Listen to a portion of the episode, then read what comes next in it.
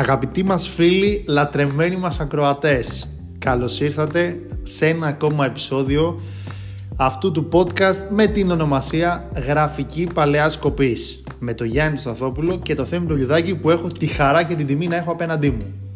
Bonjour, ¿cómo, cómo estás? ¿Cómo ça va? Όταν ξεκινήσαμε αυτό το podcast, θες κάτι να Ναι. πεις, σε βλέπω Ε, όχι. εσύ θες να παρέμβεις. Ε, το είπες τώρα, όταν ξεκινήσαμε λες και είχαμε, έχουμε πορεία 10 χρόνια στα podcast ας πούμε. Μου θύμισε κάτι boomers που λένε όταν εγώ πήγαινα σχολείο, πέρναγα, έκανα 40 χιλιόμετρα την ημέρα, πέρναγα από κάτι βουνά, πήγαινα κολυμπώντας, τέτοια πράγματα. Βέβαια, εάν δεν κάνω συνταρακτικό λάθος, αυτό το επεισόδιο που γράφουμε τώρα και ακούτε εσείς αυτή τη στιγμή είναι το 20ο. Μπράβο. Οπότε Ούλε. έχουμε μία... Μια πορεία. Έχουμε γράψει λίγα χιλιόμετρα. Καλά, δεν είναι χιλιόμετρα, θα λέγα είναι μερικά μέτρα ακόμα. Μέτρα, μέτρα. Συμφωνώ, εντάξει. Κάτσε και μέτρα. Όπα, αυτό είναι άλλη, άλλη εκπομπή. Απλά ήθελα να πω Για για, πες. για τους αγαπημένους φίλους ακροατές, τους ωραίους εδώ πέρα που μας ακούνε. Δεν είναι ακροατές, είναι ήρωες. Ναι. Ήρωες, αγάλματα. Για να επανέλθω λοιπόν στην αρχική μου σκέψη, μπορεί κάποιος να έλεγε ότι η επιλογή να ξεκινήσουμε εμείς οι δύο podcast είναι λανθασμένη. Ότι είναι μία λάθος επιλογή. Νομίζω Αλλά- το, το έλεγες πολλά χρόνια και κάποια στιγμή έπρεπε να, έπρεπε να γίνει. Δηλαδή θα φεύγαμε από αυτή τη ζωή και θα είχαμε ένα ακόμα παράπονο. Πλέον Ακριβώς. η λίστα μας είναι μικρότερη κατά ένα παράπονο. Ακριβώς. Και επειδή πίστευα ότι αυτό το podcast πρέπει να βγει στον αέρα, δεν μπορεί να θεωρηθεί λανθασμένη επιλογή. Ωστόσο, γιατί έχουμε έρθει εδώ σήμερα, χωρίς καμία αφορμή αυτή τη φορά. Η αλήθεια είναι την πήραμε μόνοι μας, την μπάσα. Ήρθαμε να θυμηθούμε και να σχολιάσουμε λανθασμένες επιλογές ποδοσφαιριστών σε μεταγραφικά ζητήματα είτε θέλετε να τις πούμε βασικά λανθασμένες ή ακόμα και επιλογές που πήραν και μετέπειτα μετάνιωσαν πικρά. Και εγώ νομίζω κάπου εκεί θα έλεγα, κάτι τέτοιο θα έλεγα, για επιλογές που δεν είχαν ε, την πορεία που θα περίμεναν και οι ίδιοι πρωταγωνιστές τους, αλλά και εμείς γενικότερα που ήμασταν απλοί θεατές ή σαν και εσάς που μας ακούτε απλοί ακροατές και όλα αυτά πήγανε λάθος και όπως θα έλεγε το Λούμπεν, ε, αυτό δεν πήγε και πολύ καλά. ναι, ισχύει. Πα- πάντως, πάντως, δε... όχι τάσος, πάντως, αυτό που μας βοήθησε και δώσαμε μια πάση στον εαυτό μας, ένα high five στον εαυτό μας, βράδερφε, Ναι. ήταν ένα, μια κουβέντα που κάναμε με τον Γιάννη, εδώ πέρα, τον Ιωάννη Σταθόπουλο στο Messenger. Οπότε κάποιες φορές πρέπει απλά να, να ακούτε αυτ- ή να διαβάζετε τα μηνύματά σας ή να κάνετε ντους στην ντουζιέρα. Που άλλο έκανε ντους. Και γενικότερα να αφήνετε τις ιδέες να έρχονται. Ε, Low the flow. Ναι. Και η αρχική μας κουβέντα που γέννησε για αυτό το podcast ήταν η μεταγραφή του Thomas Vermaelen από την Arsenal στην Barcelona. Νομίζω ούτε εγώ θα τη θυμόμουν αυτή τη μεταγραφή. Αν και ο Vermaelen είχε καλά στατιστικά στο Pro Evolution στην Barcelona, οπότε κάτι θα μου έλεγε ίσως. Εντάξει, τα είχε τα καλά στατιστικά γιατί δεν είχε ξεκινήσει ακόμα να παίζει όταν βγήκε το, το παιχνίδι και επειδή προερχόταν από πολύ καλές χρονιές στην Arsenal. Καλές χρονιέ όντως και το μοναδικό κακό μου με τον Βέλγο κεντρικό αμυντικό ήταν ότι από ένα σημείο και έπειτα ήταν ε, επιρρεπής στους τραυματισμούς. Οπότε αυτό δεν τον βοήθησε ποτέ να φτάσει στο potential που είχε σαν παίκτης γενικότερα είτε στην Arsenal είτε στην Barcelona. Ναι, η αλήθεια είναι ότι από την Barcelona το μόνο που έχουμε να θυμόμαστε είναι το ιατρικό δελτίο που ήταν μονίμως το όνομά του γραμμένο. Νομίζω οι γιατροί ήταν οι καλύτεροι φίλοι του. Γιατροί εννοώ φυσικοθεραπευτές, μην πάει το μυαλό σου κάπου αλλού, όπου τα τρώγανε. Ήταν οι, κα- οι κολλητοί του, ήταν οι άνθρωποι που ακούγανε τα παράπονά του. Και ας μην μιλάγανε βελγικά ή φλαμανδικά. Μπορεί και να μιλάγανε, δεν το ξέρεις. Ναι, οκ, εντάξει, σωστό. Ποιος είμαι εγώ για να κρίνω ή να παίρνω τις αποφάσεις. Γενικότερα, ναι, οι τραυματισμοί πάντως σημάδευσαν την καριέρα του στην Μπαρσελόνα και γενικότερα, δηλαδή και η πορεία του μετά την Παρσελώνα, όταν έκανε, είχε, πρέ- νομίζω είχε τρία χρόνια συμβόλο, το εξάντλησε, μάγκας, του τα πήρε χοντρά. Αυτό είναι κάτι που δεν μετάνιωσε, το να υπογράψεις μάλλον τριετές. Ναι, ε, βέβαια νομίζω μετά γύρισε στην Central Aegis. Ήταν ε, επιστροφή στο σπίτι, όπου, όπου απλά έτρωγε αυτά τα λεφτά. Ναι. Μία άλλη περίπτωση που βρίσκεται στη λίστα είναι πάλι μεταγραφή από την Arsenal στην Barcelona με τον Alex Song που τότε βέβαια αυτός, σε αντίθεση με τον Βερμαλέν, θεωρούταν και πολύ καλή μεταγραφή. Ο Καμερουνέζος όχι μόνο ήταν μια μεταγραφή που έδειχνε να έχει και ουσία, αλλά δεν απασχόλησε και ιδιαίτερα τον διεθνή τύπο. Ήταν ακόμη μια μεταγραφή από, από την Arsenal προς την Barcelona. Υπάρχει γενικότερα μια τέτοια σχέση ανάμεσα στις δύο ομάδες, οι δύο σύλλογοι τα πάνε πολύ καλά. Και ήταν ένας παίκτης όπου βοήθαγε τόσο ανασταλτικά, κυρίως ανασταλτικά για να πούμε την αλήθεια, αλλά και δημιουργικά τους κανονιέριδες. Ναι, και είναι λίγο περίεργο γιατί δεν έπαιξε στην Barcelona, δηλαδή μου δεν έχω εξήγηση. Νομίζω λόγω του Σέρχιου Μπουσκέτς, όπου ήταν και. Κοίτα, προσωπικά δεν τον είχα και δεν τον έχω καμία εκτίμηση. Ναι, τον Σέρχιο. Κάτι ξέρω εγώ. προσωπικά. Καλό να το μάθουν λοιπόν και οι, οι ακροατές μας. Δεν λέω ότι δεν είναι καλός ή σημαντικός ή σπουδαίος για το οικοδόμημα τη Μπαρσελόνα και γενικότερα για τον τρόπο σκέψη των Καταλάνων, αλλά, αλλά εμένα προσωπικά δεν μου έκανε ποτέ το κλικ. Εντάξει. Εντάξει. Βέ- βέβαια τότε έβλεπα και διαφορετικό το ποδόσφαιρο και το αντιλαμβανόμουν διαφορετικά για τους ποδοσφαιριστές που δεν φαινόταν τόσο πολύ όπως ήταν ο Μπουσκέτς. Παρ' όλα αυτά, ο Καμερουνέζος, όπως είπαμε, ήταν ένας παίκτης που ζήταγε την μπάλα στα πόδια του, έκανε παιχνίδι και έκοβε κιόλας. Και γενικότερα είχε χαρακτηριστικά ποδοσφαιριστή που όταν τα έβλεπες έλεγες ότι ναι, οκ, μπορεί να παίξει στην Barcelona. Και να- Ταιριάζει στο, στη φιλοσοφία της ομάδας. Ναι, και να σου πω κάτι, ήταν μαχητικός, έτρεχε και όταν μπορεί να ανταπεξέλθει στην Premier League που ο βαθμός της δυσκολίας και η ένταση είναι πολύ μεγαλύτερη από το Ισπανικό πρωτάθλημα και γενικότερα στη La Liga, ε, πόσο δύσκολο είναι να, να ανταπεξέλθει στην Barcelona. Όπως φάνηκε αρκετά για το ζώο. Ναι, εντάξει, δεν ξέρω. Κάποια πράγματα. μου- ε, δεν- δηλαδή, δεν γίνεται να, να έγινε κακός και να μην μπορούσε Ε, όχι. να παίξει να, ή ξεχάσει την μπάλα αυτό που λέμε. Επίσης, όπως και ο Βερμόιλεν, έγινε μια περίπτωση ποδοσφαιριστή που ήταν βαρύδι μετά για, για το σύλλογο. Και αν εσείς οι νεότεροι που ακούτε τώρα και διαβάζετε κιόλας στα ρεπορτάζ που λέει δεν μπορεί να δώσει πολλά χρήματα η Μπαρσελόνα και σκέφτεστε γιατί δεν μπορεί να δώσει ολόκληρη η Μπαρσελόνα πολλά χρήματα, κάτι τέτοιες περιπτώσεις έφεραν την Μπαρσελόνα σε αυτό που είναι σήμερα οικονομικά. Αλλά να σου πω κάτι, μιας και είπες. Γιατί θα πάω. Το επόμενο παράδειγμα είναι τάλε κουάλε. Να. Με αυτό που λες. Δεν γίνεται ένας παίκτης να πηγαίνει. Δηλαδή, δεν είναι ότι. Α, είδα φως και μπήκα. Κάποιοι άνθρωποι, το τεχνικό επιτελείο, δεν ξέρω, κάποιος που ήταν στον σύλλογο εκείνη την εποχή για την Μπαρσελόνα είπε: Θέλω τον Καμερουνέζο. Θέλω τον. τον, τον Σονγκ. Θέλω τον Σονγκ. Και όπως τον έβλεπα και στο Pro, Song Billong. Όπως είναι το, το, πληρή, το πληρέστατο Εντάξει, ναι. όνομά του. Οπότε δεν γίνεται, ρε φίλε. Κα- Τον πήρες, όχι θα τον λουστείς. Βάλ τον κάπου. Πρέπει να το χρησιμοποιήσει κάπου. Δηλαδή, πώς είναι αυτό το πράγμα ε, να περιμένεις κάτι από εκείνο άμα σε- έχει συνέχεια βρέξει χιονίσει τον Μπουσκέτς ή κάποιον άλλον παίκτη. Δηλαδή, οκ. Μην τον πάρεις. Ναι, ρε παιδί μου, δώσ' το πίσω. Δηλαδή, εμείς υποφέραμε στο κέντρο μέχρι να βρούμε έναν τέτοιο μυντικό χαφ. Να. Γε- Βέβαια, το μοναδικό κακό, όσο φίλος μου κι αν είναι, να είναι φίλος μου, Ναι. ο Σόγκ είναι για κάποιο λόγο μια εποχή έβαφε μουσι και μαλλί ξανθά. Δεν θέλω να κρίνω. Ε, ρε, ε, τα έβαφε τώρα ήταν. Θυμάσαι τον Ξαβιέ που ήταν στη Λίβερπουλ, ένα Ναι. Πορτογάλο. Τα έκανε κάπως έτσι. Ε, να. Ίσως γι' αυτό δεν έπαιξε στην Παρσελόνα. Ε, ίσως γι' αυτό, κάτι λέει κι αυτό. ίσως γι' αυτό να έπαιξε στην Arsenal. Και επειδή είπες για Παρσελόνα, Ναι. Οι δύο, μ, είχα, ήθελα να πω μία, αλλά θα πω τώρα δύο. Πάμε, δύο μεταγραφές. πάρ' το πάνω σου. Ναι, δύο μεταγραφές που δεν καταλάβαμε ποτέ γιατί γίνανε, που δεν πιάσανε ποτέ και σίγουρα αυτοί που πήγαν εκεί πέρα, ο ένας το έκανε, θέλουν να γυρίσουν την επόμενη μέρα κιόλας στο σπίτι τους, στην προηγούμενη ομάδα τους. Το έχω πάθει με πρωί. Mm. Α, συγγνώμη, αυτό είναι άλλο podcast. Ήτανε Αντουάν Γκριεσμάν, Ναι. Φελίπε Κουτίνιο. Ναι. Κοίταξε. Του Κουτίνιο. Ναι, όχι, έχεις δίκιο. Καμία από τις δύο δεν έβγαζε νόημα. Ο Κουτίνιο είναι διακαής πόθος στην Μπαρσελόνα.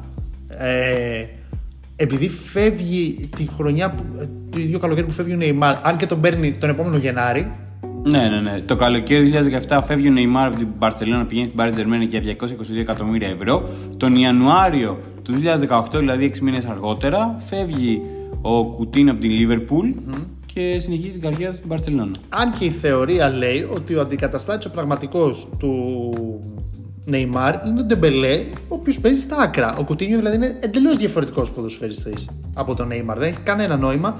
Παίρνω του έχω λεφτά κάπου πρέπει να τα ξοδέψω και του επικοινωνιακού ε, κομματιού. Και σαν να μην φάνει τάνει αυτό. Για δείτε, έκανες ένα Ναι, ναι, και τα ναι. Δύο. Δεν βάζουν μυαλό. Φεύγει ο Κουτίνιο δανεικό στην Μπάγκερ. Σαν από τους εδώ, Πορτογάλους. και- Σαν τους Πορτογάλους. Δεν βάλατε μυαλό. Στην Ναι. Πρενιέρα και στον και τελικό. στο τελικό. Και παίρνουν και τον Griezmann. Δηλαδή το ίδιο πράγμα. Δηλαδή ε, πιο σε εκείνη την Παρσελώνα σε ε, θέμα διάταξης, μόνος στη θέση που έπαιζε ο Μέση μπορούσε να παίξει ο Griezmann. Είχε πια σταματήσει και η Μπαρσελόνα να παίζει με ψευτό εννιάρι.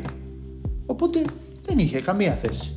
Γενικότερα εκείνη η Μπαρσελόνα ήταν σε μια φάση όχι πειραματική. Είχε ξεκινήσει λίγο και είχαν, είχαν τελειώσει τα καλά χρόνια που έπαιζε μόνο επίθεση. Είχε δώσει βάρος και, στην, ε, και, είχε δώσει βάρος και έμφαση και στην τακτική και στην αμυντική της λι- γενικότερα λειτουργία. Οπότε, αν έλεγες ότι χρειάζεται κάποιον παίκτη, ήταν ας πούμε κάποια back, ε, ας πούμε σαν τον Ντάνι Άλβες, έναν αριστερό back.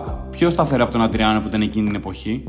Γιατί ήταν και ο Βαλβέρδε, μην ξεχνάμε, που τον, δεν τον νοιάζει τόσο πολύ το θέαμα όπως ήταν ε, επί Λουίς Ενρίκε και λίγο πιο παλιά επί Πεπ Γκουαρδιόλα.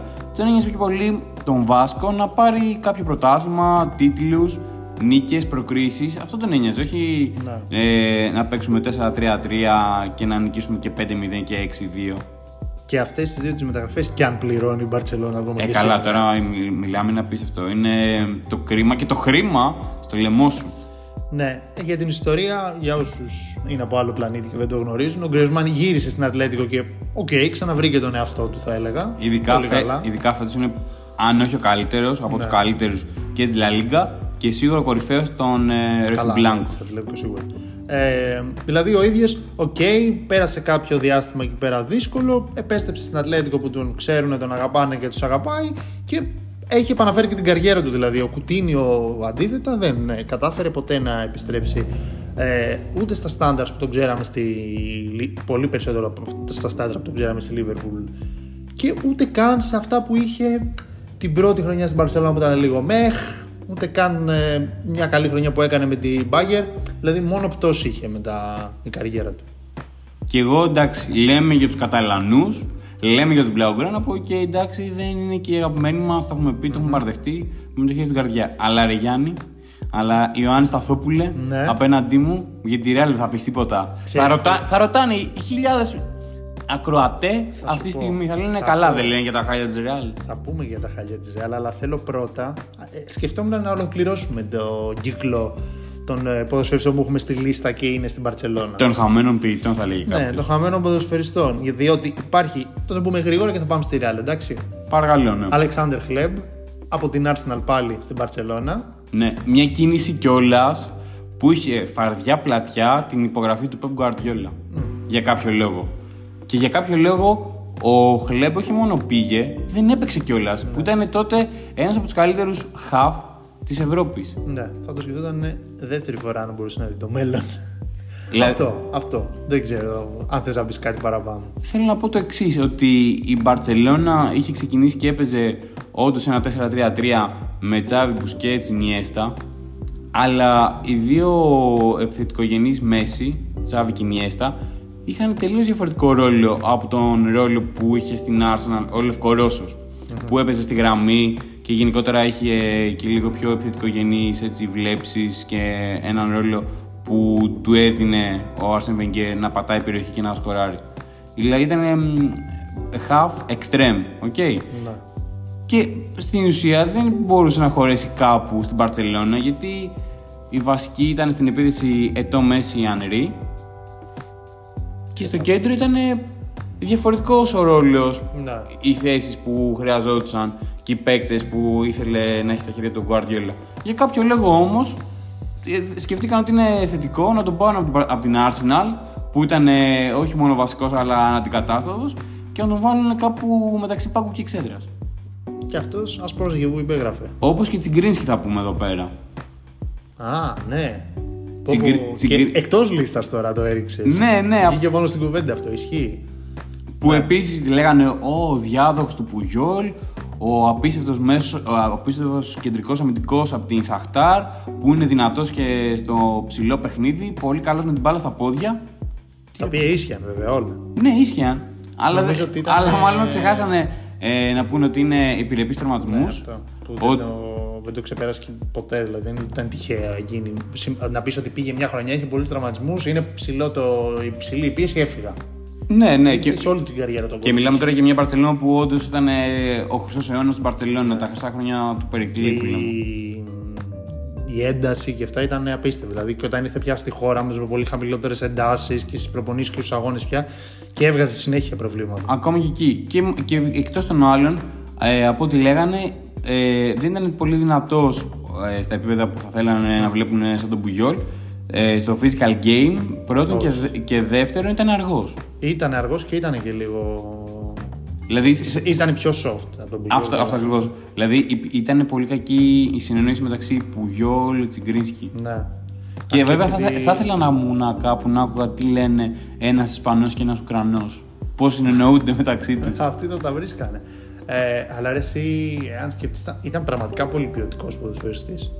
Είναι με- δηλαδή ήταν πολύ μεγάλο κρίμα αυτό. Δηλαδή, Σίγουρα. Θα, αν δεν είχε αυτό το, το, σκάρ, το οργανισμό του, αν είχε δυνατότερο οργανισμό, θα μπορούσε πιστεύω να κάνει καριέρα σε αυτή την Μπαρσελόνα. Νομίζω πολύ από τους Έκανε ο ποδο- Πικέ. Οπότε. Νομίζω πολύ, αν όχι όλοι οι ποδοσφαιριστές που έχουμε διαλέξει αυτή τη λίστα, θα τους μάθω σε λίγο. Μείνετε μαζί μας, μην πάτε πουθενά. Είναι όλοι και ποιοτικοί και είχαν θέματα τραυματισμών. Ναι, μα εντάξει, επιλέξαμε να είναι όλοι καλοί ποδοσφαιριστές, όχι τώρα αυτό που λέμε παλτά και τα ε, και Ναι, απατεώνες. ναι, ναι, οκ. Λοιπόν, αφού κλείσαμε με την. ε, Με, τα, με αυτούς που μετάνιωσαν που πήγαν στην Μπαρτσελόνα, ορίστε θα πάμε και στη Real. Έχουμε βάλει έναν μέσα στη λίστα. Και σκέφτηκα ήδη άλλους δύο. Ωραίος, θα σου πεις. Ε, Φαντεφάρ. Προσωπικά αγαπημένος. Μου άρεσε πάρα πολύ σαν ποδοσφαιριστής. Αρρώστια. Ναι. Ε, μ, στη Real δεν παίζει ποτέ. Ίσως φταίει και το γεγονός ότι δεν παίζει η Real με δεκάρια εκείνη την εποχή. Έχει αρχίσει, έχουν αρχίσει πολλές ομάδες να μην παίζουν με δεκάρια, αλλά τι γίνεται. Μικρότερες δυναμικές ομάδες παίζανε με δεκάρια. Ωραία. Αυτοί οι παίκτες βγάζαν μάτια στις ομάδες τους και οι μεγαλύτερες λέω «Α, παιχταράσα τους, πάρ' το». Η Real τότε δεν είναι ψέματα, μάλλον δεν είναι μυστικό ότι δεν είχε και κανένα συγκεκριμένο ποδοσφαιρικό πλάνο. Ναι, πραγματικά. Είναι με τον. Ε, τότε ήταν πρόεδρος ο. Καλτερών. Καλτερών, ναι. Δεν υπάρχει. Δηλαδή, αλλού για αλλού ο σύλλογος, όποιον να είναι έπαιρνε, Όποιος κάνει. Όποιος έχει hype, όποιος κάνει Ναι, ναι, ναι, τον πρωτοσέλιδα, το φέρτε τον το. παίρνουμε. Ε, έτσι είχε πάρει και το Fan de Fat. Ε, α, απλά μια εδώ Ναι, πέρα πες. σ- σατανική έτσι, όχι σύμπτωση, έτσι να είχαμε να λέγαμε. Είσαι ρε παιδί μου τέτοιος παίχτης. Ναι. Δεν θες και να μιλήσεις και με τον προπονητή να δεις. Τώρα ακούμε ο Χάλα, τον Παπέ, μιλάνε, θέλουν το πλάνο, να, το project να ακούσουν πώς πάει ο Ράις πριν πάει στην Arsenal. Δηλαδή είσαι ο Φαντεφάρτ, είσαι ο Ρόμπεν, είσαι δεν ξέρω. Για εκείνη την εποχή που ακούγεσαι για τη Real. Ναι. Και λες, ωραία, θέλω να ακούσω και λίγο πώς τα βλέπετε τα πράγματα. Θέλω να μου πείτε σε βάθος πενταετίας, εφόσον θα υπογράψω. Ε, δηλαδή δεν σε νοιάζει, απλά πας και υπογράφεις. Ε, νομίζω ότι σε κάποιους συλλόγους, ό,τι και να σου πούνε, υπογράψει. Πούμε, Ένα ποδοσφαιριστή το οποίο, τον οποίο σκέφτηκα, αλλά δεν θέλησα να βάλω στη λίστα και τον αναφέρω τώρα μόνο και μόνο για να σου φέρω απάντηση στο, σε αυτό που λες. Είχε δώσει μια συνέντευξη ο Kevin Prince Boateng και του είχαν πει ότι έπαιζες στην Ιταλία, ε, ήσουν μια χαρά, ε, σου λένε στην Παρσελόνα να πας. Δεν μετάνιωσε, λέει, που πήγε στην Παρσελόνα ενώ ήξερε ότι θα πέσει. Λέει, πήγα στην Παρσελόνα και ήξερα, είχαν λέει τον Σουάρες. Ε, τότε άρχισε να παίζει στην κορυφή ο Μπότε. Και λέει, Ναι, ναι. είχαν λέει τον Σουάρες. Ήξερα ότι δεν υπάρχει περίπτωση να παίξω. Και όταν λέει, είχα πάει να μιλήσω με τον προπονητή, νομίζω το Σετιέν είχε. Το, όχι, ε, λάθος. Με ποιον, προ, ποιον προπονητή είχε; Τέλος πάντων, ε, μίλησε με την ομάδα του. Νομίζω ο Βαλβέρδε παίζει να ήταν. Ναι, ε, ναι ε, όχι. Στην Παρσελόνα ήταν νομίζω ο Βαλβέρδε. Ε, και του λέει. Του είπανε μάλλον από την ομάδα του Μπότεγκ ότι ξέρει ότι δεν θα παίζεις έτσι. Και του λέει Ναι, το ξέρω. ας πούμε. Αλλά όταν σου λέει η Μπαρσελόνα, έλα, δεν μπορείς να μην πας. Σαν ποδοσφαιριστή. Κάπως έτσι το φαντάζομαι, ρε παιδί μου. Ναι, οκ, αλλά νομίζω ο Φαν ντερ Φάαρτ είχε πάει εκείνη την εποχή προκειμένου να είναι πρωταγωνιστής όπως είχε μάθει να είναι στο Αμβούργο και όχι απλά Ναι, να δεν- κουβαλάει τα Δεν σου λέω νερά. ότι πήγε και ήξερε ότι δεν θα παίζει, Ναι, αλλά ναι. σε φάση ότι όταν σου λέει Real έλα, δεν σκέφτεσαι Α, τι και πώς, πας. Τέλος πάντων, Το δέχομαι αυτό, οκ. δεν Α, παίζει ιδιαίτερα στη Real. Ναι. Α, με- σε μια πολύ κακή Real και μέτρια Real. Δηλαδή δεν, νομίζω, δεν ξέρω αν φταίει και ο ίδιος και αν έφταιγε περισσότερο το, το κλίμα. Βέβαια και μετά τη Real δεν μαγεύει όπου έχει πάει.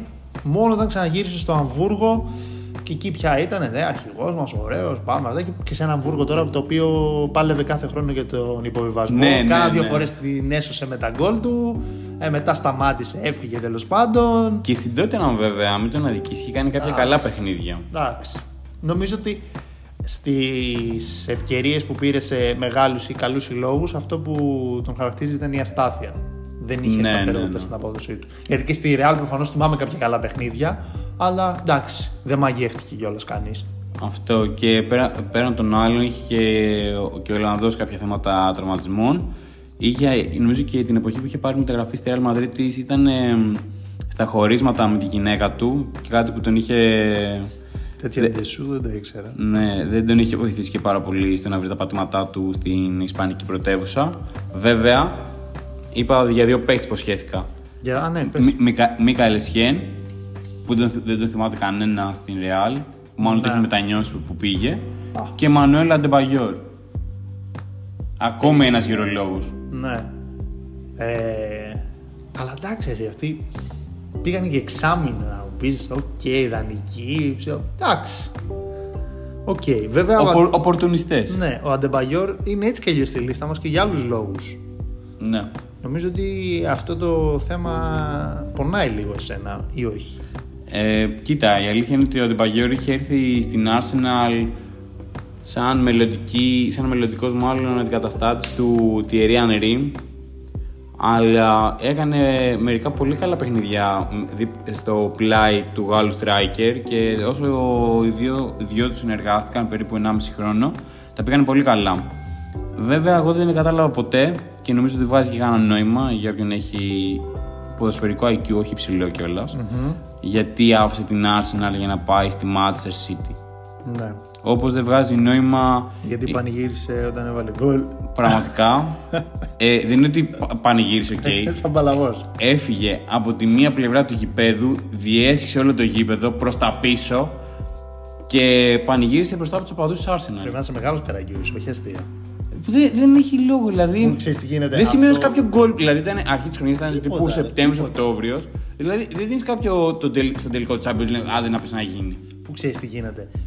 Καμιά φορά και αυτό που δεν πανηγυρίζουν, ξέρεις, υπάρχει και μια που σου λένε εντάξει, λέει, γιατί να πανηγυρίζεις τον γκολ λέει, της ομάδας που σε πληρώνει. Και, Πού το ακούω, okay, σεβαστή άποψη. Αλλά τώρα το να φύγεις, το να πανηγύριζε, να σήκω. Α έκανε γροθιές, εγώ να αγκάλιασε τους παίκτες, να πανηγύριζε. Σου λέω, αλλά θα να φύγει από τη μια μεριά του γηπέδου, να πας στην άλλη για να πανηγυρίζεις μπροστά του. Ε, πρέπει να είσαι ηλίθιος. Ναι, και δεν είναι ότι ας πούμε είχαν μεγάλη Ναι, κόντρα ε, ναι, κιόλα δεν ή ήταν ότι αυτό. κάτι. Ε, δεν είχαν είναι- χωρίσει σχέση, η Μπράβο. σχέση ήταν πολύ κακή. Δεν ήταν ο είχε- Βάρντι που τον βρίζανε την άλλη φορά, βρίζανε τη γυναίκα του και πήγε και πανηγύρισε μπροστά του. Ναι, Αυτό δεν ναι, το ναι. καταλάβα, ας πούμε. Ούτε ας πούμε Τρελάθηκα. είναι σαν τον πανηγυρισμό του Ανρί μπροστά στους οπαδού της Tottenham σε derby Arsenal Άλλο Tottenham. αυτό. Ναι, τώρα Ναι. να φύγεις από εκεί. εντάξει, Ναι. Αντεμπαγιόρ. Ε, να σου πω κάτι. Ναι. Η υπόλοιπη καριέρα του Αντεμπαγιόρ και τα καμώματά του διαχρονικά επιβεβαιώνουν τι κοκορόμυαλος ήταν. Πραγματικά και μπράβο στον Αρσέν Βενγκέρ που κατάφερε έστω και αυτές τις 4-5 χρονιές να πάρει όσο το δυνατόν περισσότερο από αυτόν τον παίκτη. Δηλαδή πραγματικά respect από τον Αλσατό. Ο Νομίζω οποίο... θα πεις. Μάλλον καλά δεν τον έδιρε κανεί. ναι, ε, γενικότερα ήταν πολύ σε αυτά τα αποδητήρια τον κανονιέρι τον εκείνη την εποχή. Ναι. Οπότε ε, τέτοια, τέτοια τυπάκια την είχαν γλιτώσει περιέργως. Όπως περιέργως δεν, δεν μπορώ να καταλάβω γιατί τυπάκια σαν τον Γκάιλ Κλισί, σαν τον Αμίρ Νασιρί, σαν τον Κόλο Τουρέ, αλλά οκ. Φύγανε για να πάνε στη City. Ναι. Καμία. Εντάξει. Και, και δεν μπορώ να καταλάβω τα χρήματα τότε. Δεν ξέρω. Καλά, ο Νασρί είναι και μεγάλο χαμένο. Ναι, ναι, δηλαδή είναι παρτάλι, ρε παιδί μου. Είναι παρτάλι. Δηλαδή, εντάξει, φάνηκε κιόλας ότι τα τελευταία καλά ποδοσφαιρικά χρόνια του είναι στην Arsenal. Άντε και την πρώτη Α, χρονιά άντε στη στη City. City. Αυτό, αυτό ακριβώς Λίγο. θα έλεγα. Άντε και λίγο στη City. Μετά. Δηλαδή είναι αυτό που λέμε, όπου λέγαμε πριν για τον Φάντερ Φάρ και για το αν φέρει ευθύνη να πας σε μια ομάδα που δεν ξέρει το project. Δηλαδή εκείνη την εποχή η City, πριν του Pep Guardiola, Ναι, δεν υπήρχε κανένα. Μέχρι Α, να πάει α, ο απλά- Μαντσίνη, ειδικά. απλά φέρτε ποιον θέλουμε. Φέρτε, φέρτε να υπάρχει. Τίποτα. Και τον Αντεμπαγιώρο τότε έτσι τον είχε πάρει. Είχε κι άλλους επιθετικούς στη μάνα. Εκτό, ναι, τον Τζέκο, τον Παλωτέλη, Ναι, τον έπαιζε κάθε χρόνο έναν Αγκουέρο. επιθετικό. Ναι, δηλαδή τον Ντέβες. Είχε ένας σωρό επιθετικού. Δηλαδή, να σου πω κάτι. Εκτός και αν τους είχε πιάσει μόμολα ο Βενγκέρ και τους πουλάγε τους τελειωμένους. Καλά, παίζει και αυτό. Γιατί κανένα, Ναι. τους πήρε τα λεφτά, κανένας δεν έχει παίξει μετά. Α, και τον Σανιά τον είπαμε, Μπακάρι Σανιά. Ε, Νομίζω πως όχι. όχι, να σε και κλεισί είπες. Ναι. Και Μπακάρι Σανιά επίσης. Δηλαδή, μιλάμε τώρα για τρομερή κολεγιά. Πού μιλάμε, τους λέμε λίστες, αλλά η Arsenal τους λίστεψε εδώ κανονικά. Περιέργως, ναι. Ε, είχε τότε ακόμα τις δόσεις για το γήπεδο, για το Emirates. ναι, οπότε θε- θέλαμε ρευστό και ό,τι υπήρχε το δίναμε. Το πληρώσαν οι Άραβες στο ναι, Emirates. ναι, ναι. Ευχαριστούμε πολύ. Λοιπόν, να παραμείνουμε Αγγλία. Ναι, πάμε. Παραμένουμε. Βασικά, τώρα που το σκέφτομαι, οι δύο ποδοσφαιριστές που βλέπω και οι δύο έχουν παρουσία στην Αγγλία, αλλά είναι τόσες πολλές οι μεταγραφές που έχουν κάνει και μπορεί να μετάνιωσαν. Πρώτος, ε, θα πάω αρχικά με τον Φαλκάο. Καλή επιλογή. Φαλκάο που τον θέλει η... χρόνια η Real Madrid όταν ήταν ακόμα στην Ατλέτικο. Δεν πηγαίνει. Δύο ποδοσφαιριστές νομίζω θα μείνουν ε, και μπορεί να είναι το, το λέμε τώρα για να το θυμηθούμε. Τα What If που Λεβαντόφσκι στη Real, που από τα καλά του χρόνια στην Dortmund ακόμα και Φαλκάο. Εγώ θα πω και ένα τρίτο. Που έγραψε και ιστορία με άλλη ομάδα τελικά. Σουάρες. Α, ωραία. Ήταν ναι. κάθε χρόνο στόχος στη Real που είπε και ο ίδιος ότι μου είχα κλείσει να πάω στη Real και ότι η Real ήταν ετοιμαζόταν να πουλήσει τον Μπεντζεμά στην Arsenal. Δεσμευόμαστε λοιπόν, γιατί αυτό το podcast δεν θα είναι μακέτο, Έτσι. να κάνουμε ένα podcast με τις μεταγραφές στα What If. Ωραία. Φτάσανε Ωραία, κοντά, ωραία. δεν έγιναν και πήγαν αλλού. Πολύ ωραίο. Ε, μ, και τότε λοιπόν ο Φαλκάο επιλέγει να πάει γιατί στην... θα ψάχνομαστε πάλι Γιάννη μου και θα λέμε τι θα Τι θα κάνουμε. Κάνουμε. λοιπόν, και πηγαίνεις στη Μονακό ο, ο Φαλκάο. Η Μονακό που τότε αρχίζει και ρίχνει λεφτάκια αρκετά. Εντάξει, δεν μπορώ να πω ότι ήταν λάθος γιατί έπαιξε, ήταν καλός. Το μεγάλο του έτσι είναι το πρόβλημα του τραυματισμού. Το έχουμε αναλύσει και σε άλλο podcast και σε βίντεο για το Φαλκάο, ο οποίος έκανε υπερπροσπάθεια για να πάει στο Μουντιάλ, που τελικά πήγε και δεν πολύ έπαιξε κιόλας και όλα τα σχετικά. Και του, όλο αυτό του τελειώνει την καριέρα, ότι γύρισε νωρίτερα από ό,τι έπρεπε από εκείνο τον ε, τραυματισμό. Μετά ο Φαλκάο θα πάει στη United, θα πάει στη Chelsea, όλες τις φορές με τη μορφή δανεισμού αν δεν κάνω λάθος. Ε, δεν παίζει πουθενά από τους δύο, γυρίζει στη Μονακό αν θυμάμαι καλά. Ναι. Και Μετά, τελε- μετά τελε- πάει Γαλατά Σαράι, Ράγιο Ναι, ναι. Βαγεκάνο. Τελευταία φορά δηλαδή τον θυμάμαι στη Ράγιο. Ναι, δυστυχώς. Καλτ χείρο, ξέρω Ναι, εγώ στη ναι. Μαδρίτη πάλι. Τίποτα. Ξεπεσμός. Δεν ξέρω ποια από όλες τις επιλογές θα μπορούσε να μετανιώσει. Ε, United Chelsea. United Chelsea σίγουρα, αλλά ίσως θα μετάνιωνε και εκεί την επιλογή της Μονακό. Όχι γιατί ήταν πρόβλημα η Μονακό, γιατί ήταν με θέλει τόσα χρόνια η Real, παλεύω και εγώ να πάει. Έχει ψηλοδήλωνε και ανοιχτά ότι θέλει να πάει και τελικά καταλήγει στην ε, Μονακό. Δεν ήταν κακή ποδοσφαιρικά γιατί δεν του βγήκε σε κακό το ότι πήγε στη Μονακό, αλλά ίσως αν είχε πάει, θεωρώ ότι αν είχε πάει στη Real, ένας οργανισμός σαν τη Real Madrid δεν θα τον άφηνε να ρισκάρει τόσο πολύ την υγεία του ε, για το παγκόσμιο κύπελο. Ναι, έτσι όπω το θέτεις, ναι. Ποδοσφαιρικά, βέβαια, όπως είπες και εσύ, Δεν ήταν κακή η, η επιλογή τόσο τη Μονακό είναι επιλογή, καλή. ναι. Η επιλογή τη επόμενη ήταν το θέμα, όπως φάνηκε και από την μετέπειτα πορεία που είχε ο Κολομβιάνος επιθετικός. Ναι. El Tigre για αυτούς που θυμούνται.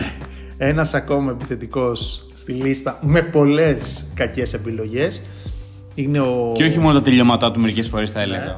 spoiler alert, ο Ιγκουαΐν, ο οποίος φεύγει από τη Real, οκ, πηγαίνει στην Νάπολη, φοβερή σεζόν, καταπληκτική σεζόν και πηγαίνει στη Juventus. Μια χαρά και στη Juventus, πολύ καλός. Πολύ καλός, πολύ καλός. Πολύ καλός. Και α έφαγε τις κατάρες. Ναι, ε, από τους Ναπολιτάνους. Δηλαδή, αν πιστεύετε στις βασκανίες, στο μάτι, στα μπινελίκια και όλα αυτά, να ξέρετε, Ναι. μάλλον δεν πιάνουν αν είσαι λίγο εύσωμος από αντρούλης και από την Αργεντινή.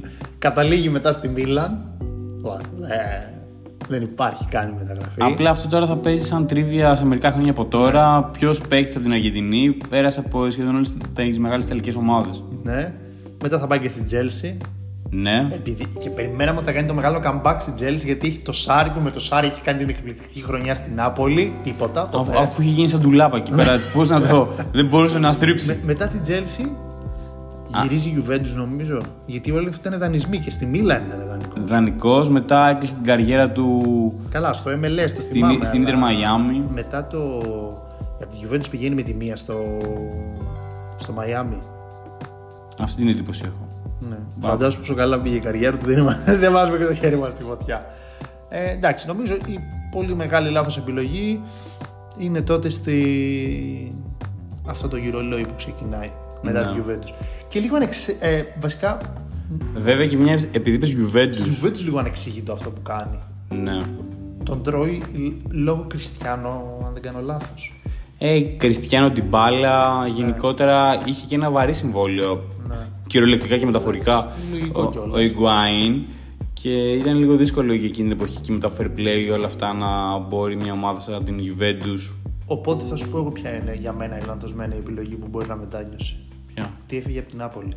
Ακόμα και αν δεν έπαιρνε τίποτα. Ναι, αλλά εντάξει. Στη, Το να στη είσαι στην Juventus Νάπολη πήρε και κάποιους να είσαι Θεός. Θα είσαι Θεός για πάντα. Δηλαδή, αυτά που έκανε. Οκ, σήμερα μπορούμε με την ασφάλεια ότι κάποιος άλλος πήρε το πρωτάθλημα στην Νάπολη.